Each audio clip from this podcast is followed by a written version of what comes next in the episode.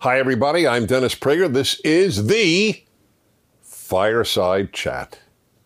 Fireside Chat. Otto is the wrong. Oh, you're getting Otto's tush. We uh, we asked him to have his head on the other side, but he uh, he's a little camera shy. Yeah. So there's nothing we can do about it. So if you want to see his face, you'll have to watch other fireside chats. Which, by the way, in all seriousness, is a very good idea. I do believe that all 180, 80, this is uh, 180, wow, are valuable. So if you go to previous ones, there's a lot of material to think about about life in all of them. So just a reminder, because while on occasion I talk about a topic that's in the news, I will always make points that transcend that topic. Otherwise, I don't even talk about it.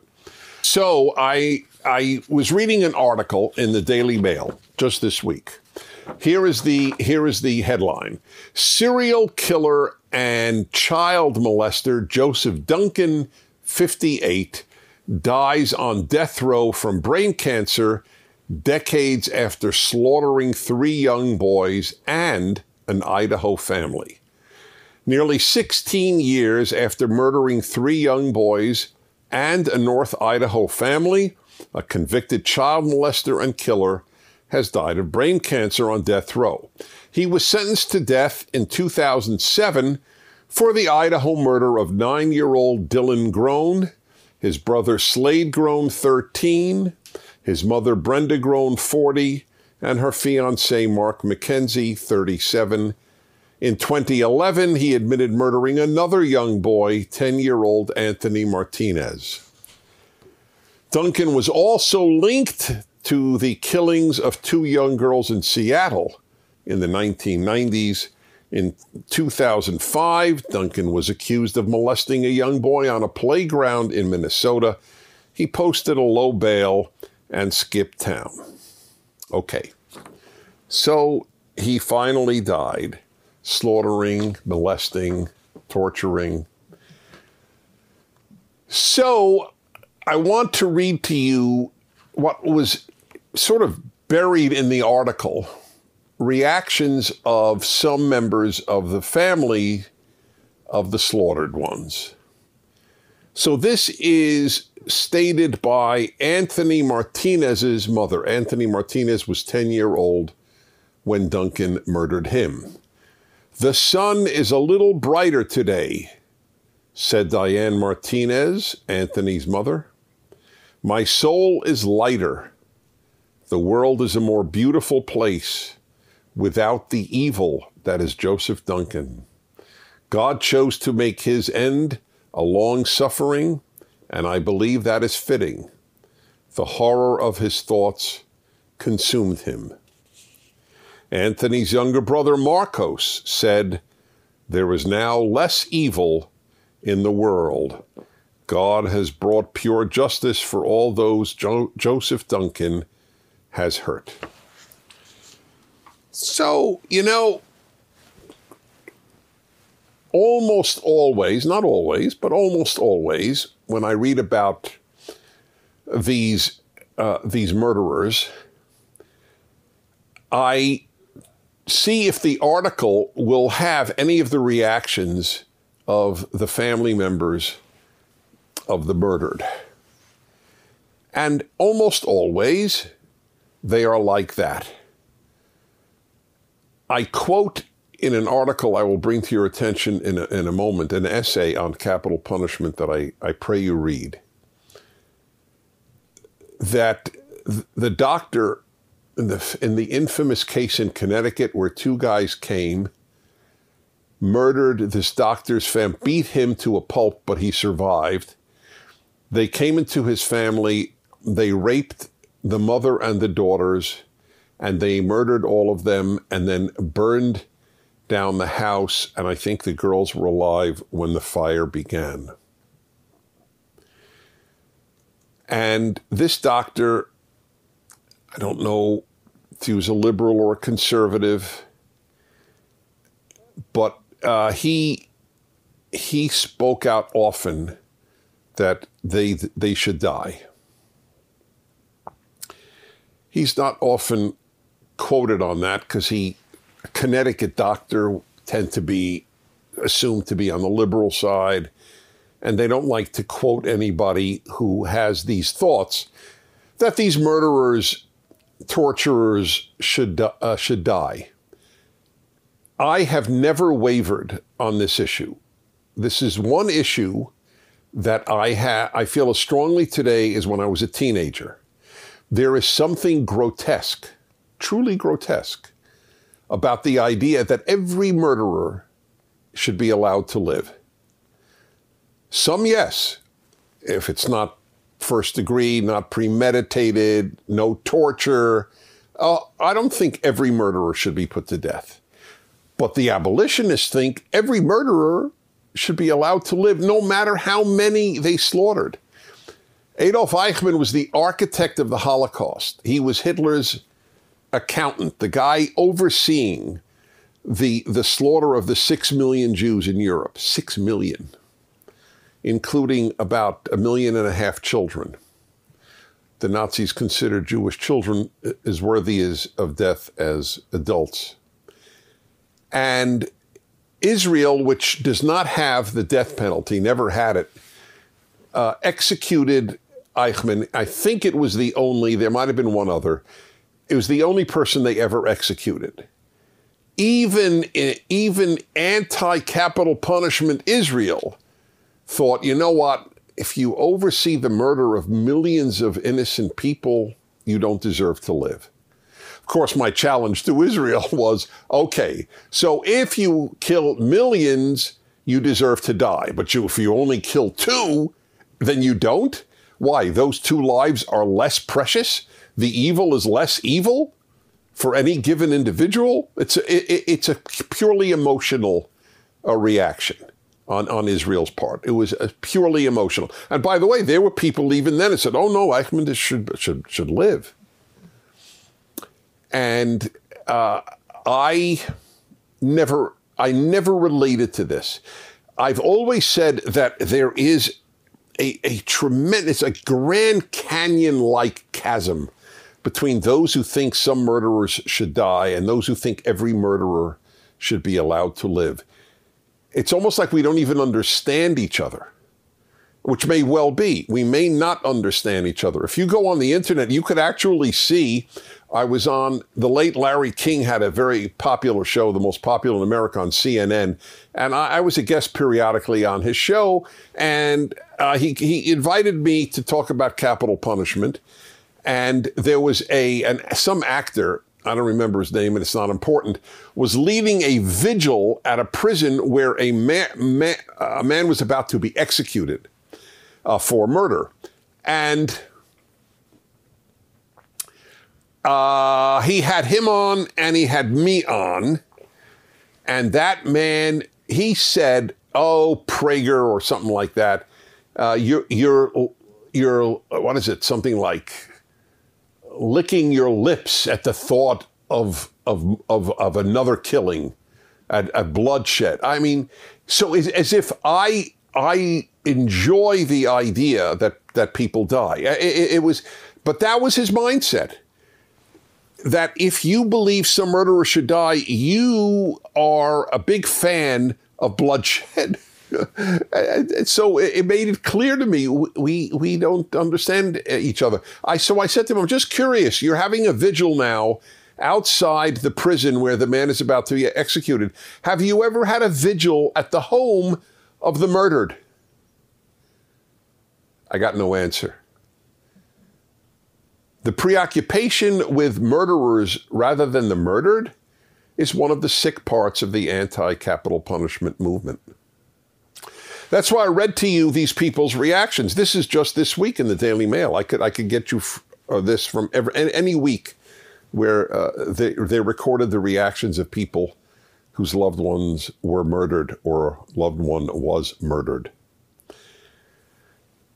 There are so many arguments that uh, I respond to like uh, it's just revenge, it's state murder, uh, it's um, so an innocent may die. I know all the, it doesn't deter other murders. I know all the arguments, and there are answers, moral, rational answers to all the arguments. So I want to bring this to your attention because if you care about this, and you should. So, in my book of essays, and if you want an introduction to my thinking, this is the best of my books for that. Think a Second Time. It's in paperback, as you see. And it's got 44 essays on 44 subjects. One of them is on capital punishment. I have gotten many, many emails over the course of years. This essay alone changed people's minds about capital punishment. So I, I whatever your position, if you're open to reasoned arguments uh, in a way that you don't agree with, this is what you should get. In, and you'll like the other essays too. They're they're they're very provocative. Now, I'm not going to go through all the arguments, but I, I will just say a few things about the the, the, um, uh, the most common ones. Uh, the the idea that it is revenge. All punishment is revenge. Of course it is. If you if if you lock a person away for life, which is what the abolitionists want, why isn't that revenge? You'll say, well, it's to keep people safe. Come on, you commit a murder at 22 and you're in prison at 70. Uh, you're protecting society. Give me a break. The guy's not going to murder again at 70. Everybody knows that, including me. So, of course, it's revenge. All punishment has an element of revenge. The, the, the issue is not whether it's revenge. The issue is whether it is just revenge. Just revenge has a word for it. It's called punishment. Unjust revenge is where if you step on my toe and then I stab you, that's revenge. that's unjust revenge. Okay, where where the where the reaction is excessive, but this not this is not excessive. Why, if I take your life deliberately, like the two monsters who took the family of the doctor's lives, those the, the wife and two daughters, why why is that uh, why is it just that they be allowed to keep their lives you take my life but nobody takes your life i mean we, we don't even have that view about about bicycles if you steal a bicycle, why should you be allowed to keep your bicycle? Isn't there something unjust? I will never, let's say I never have a bicycle again and you have a bicycle the rest of your life. Is that fair? No, of course not. So substitute the word life for bicycle. It's just not fair. It's the, on, on the fairness issue alone, isn't it obvious? I don't deserve to keep my life if I deliberately take yours. That, that, that's, it's, it's elementary. State murder? William Buckley had a great answer to state murder. He said, well, imprisonment then is state kidnapping. I found that to be very effective. As to deterrence, oh, it doesn't deter? Give me a break. Every single punishment deters. That's the, one of the reasons we have punishment, right? Drive in the high occupancy vehicle lane or the diamond lane or whatever you call it, wherever you are, and is a $300 fine or whatever it might be. Why is that sign up there? To deter people. What if they said no fine? if there was no fine, everybody would drive in that lane. So punishment is is of course it deters. So the the people who say that capital punishment doesn't deter, they're saying that the only crime that is never deterrable is murder. That's an absurdity. It's all absurd. All the arguments are absurd. The only one that's not absurd is an innocent may get executed. That is not absurd. I fully acknowledge that. That's that's the that's the one argument that I acknowledge is against capital punishment that is not absurd. So what you do is you have a system whereby you have reduced the chance of a mistake to virtually zero. I mean, there are cases where with DNA, where or even video, where there is no question. With Eichmann, there was no question. That's an obvious. With this guy, there was no question. Where there is the, a scintilla of doubt, then I, I would say we have to wait till there's no scintilla of doubt. But there is no position that society ever takes that makes sure no innocent will die. We could then have no positions. Innocents die when we raise the speed limit from 55 to 65. What if somebody said, you know, I'm just telling you, and by the way, we're talking thousands over the course of time. Thousands of innocents die when we raise the speed limit. Why should we raise the speed limit? If the only issue in life is innocents may die, then then we would have to uh, uh, we would have to ban automobiles for that matter. But the greater good is that people are allowed to drive because there is so much. The greater good is that we have capital punishment. There's an answer to all of these things. On the deterrence, the best I ever heard was a man named Ernest van den Haag, who's a brilliant, brilliant uh, thinker. And I quote him in my in, in, in my essay and Think a Second Time. He had a very fascinating little quiz on the deterrence issue. He said, let's imagine a state in the United States said the following All murders committed on Monday, Wednesday, and Friday, capital punishment. All murders committed on Tuesday, Thursday, and Saturday, no capital punishment. Do you think that over the course of time, there would be an equal number of murders each day of the week? I think that that makes it so clear. Of well, it does it deter anybody? Of course, does it deter everybody? No punishment deters everybody. I wish they did. I wish the punishments did. So uh, I actually think. I know this is going to sound terrible, but I will let the chips fall where they may. I think that there is not only do we think differently, we who are for capital punishment for murder and those who oppose it in all cases. We don't only have a different mind in this regard, we have a different heart. I don't understand the heart that says, let these people live.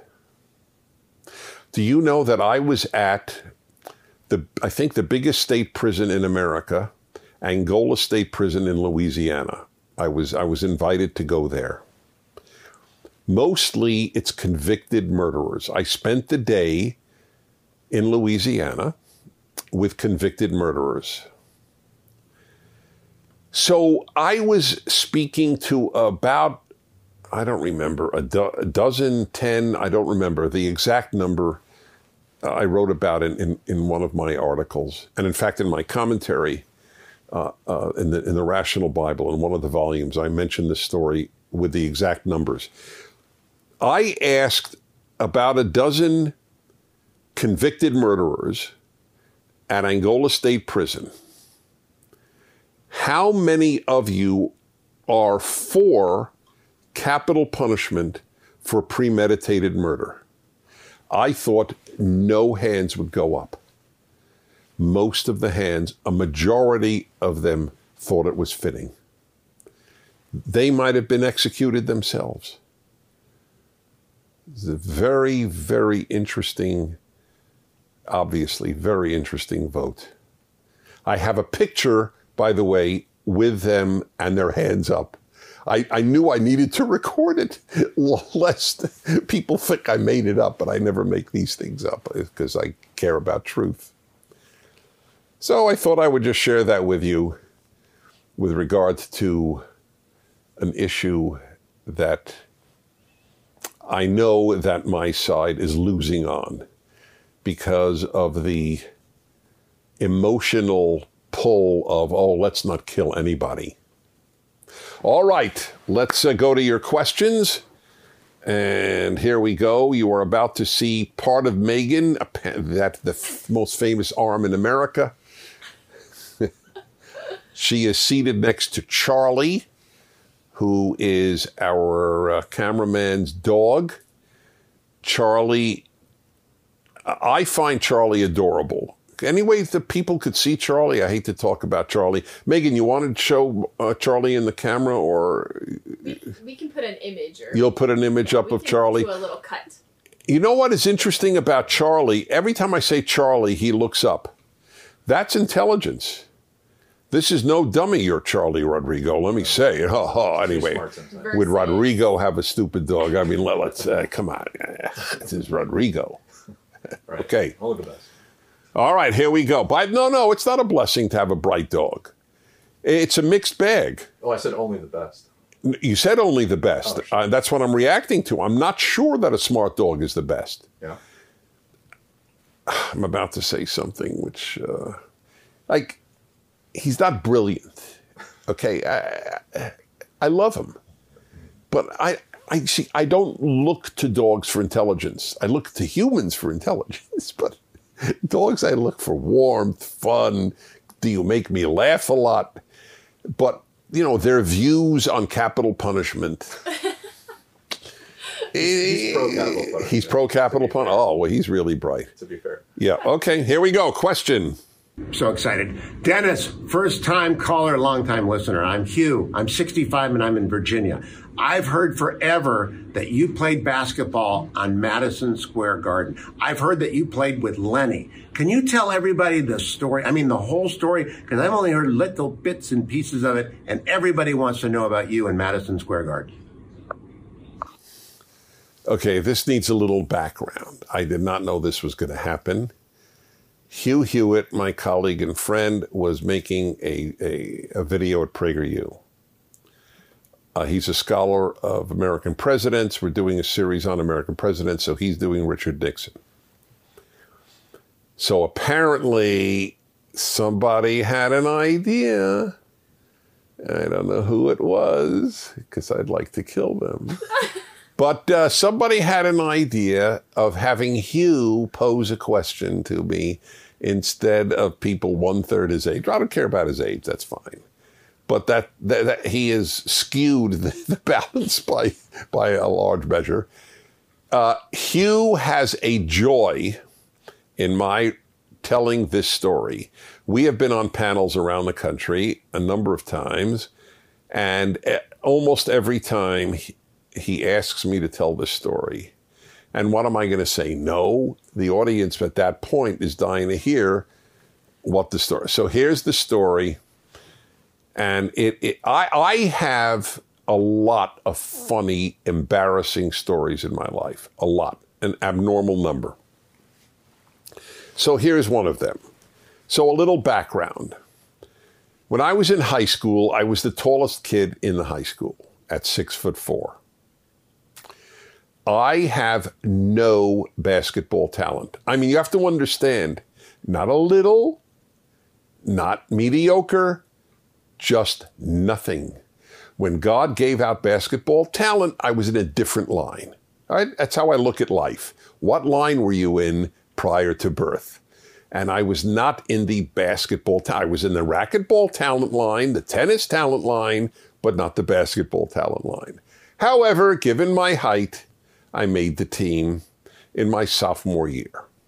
And I recall the coach saying as follows at the final cut Prager made the team. We have really scraped the bottom of the barrel. By the way, I would like to share with you my inner reaction. I remember it like yesterday. When he said that, I had two immediately reaction, two immediate reactions. One, this guy is an a-hole. The other one was, this guy is entirely right. By the way, that was such a healthy reaction. I realize, because it's hard to remember, were you healthy psychologically in high school? It's hard to remember. But this is a giveaway that I was blessed with an ability to, uh, to ask, is something true? Not does it bother me, but is it true? So it, did it bother me? Mm, A little bit. But was it true? Yes. They did scrape the bottom of the barrel putting me on the team. Okay. That's important that you know that. Now, as it happens, my high school every year played a game in Madison Square Garden. I grew up in New York City, in Brooklyn. And my high school was invited because it did so well the previous year to play a game against another high school in the same league before a New York Knicks NBA game. Madison Square Garden. Now, I belonged on the floor of Madison Square Garden like I like I do uh, in I don't know a polo match. Okay, but I was uh, I was on the team. Now my prayer was I would never get in the game, and until 56 seconds left, my prayers were answered. Now, you must understand, and I'm not boasting about this, it's just a fact. I don't find basketball terribly interesting. I love hockey, I love baseball, so it's not a matter of sports. I just, I don't find basketball, others do. It's, it's not a right or wrong, it's a taste issue. So I wasn't following the game. I didn't even know what basket we were shooting at.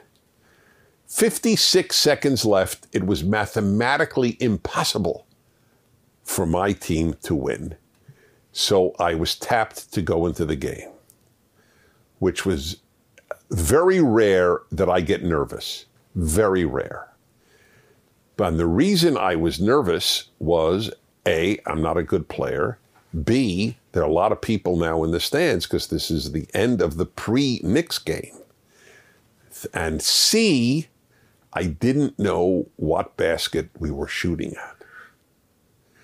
So I looked over to the guy next to me.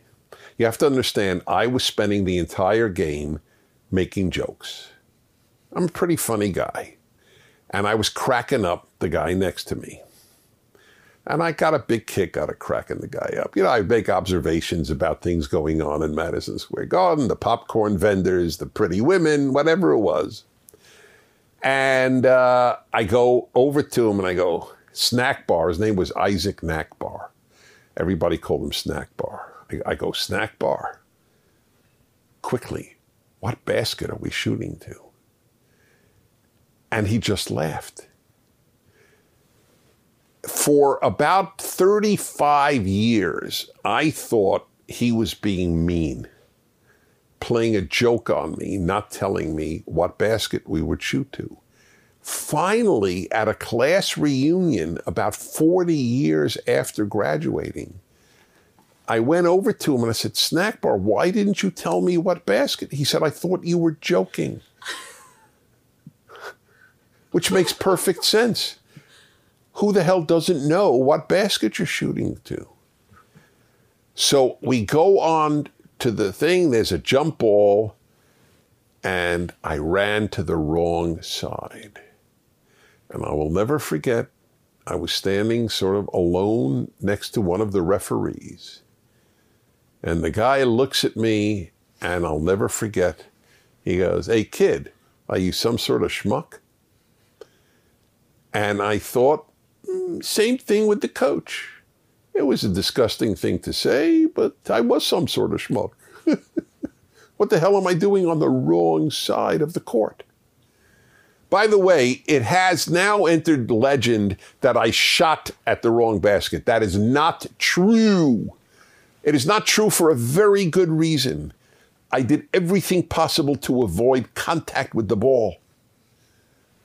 And, and so that is what happened on my only time playing in Madison Square Garden.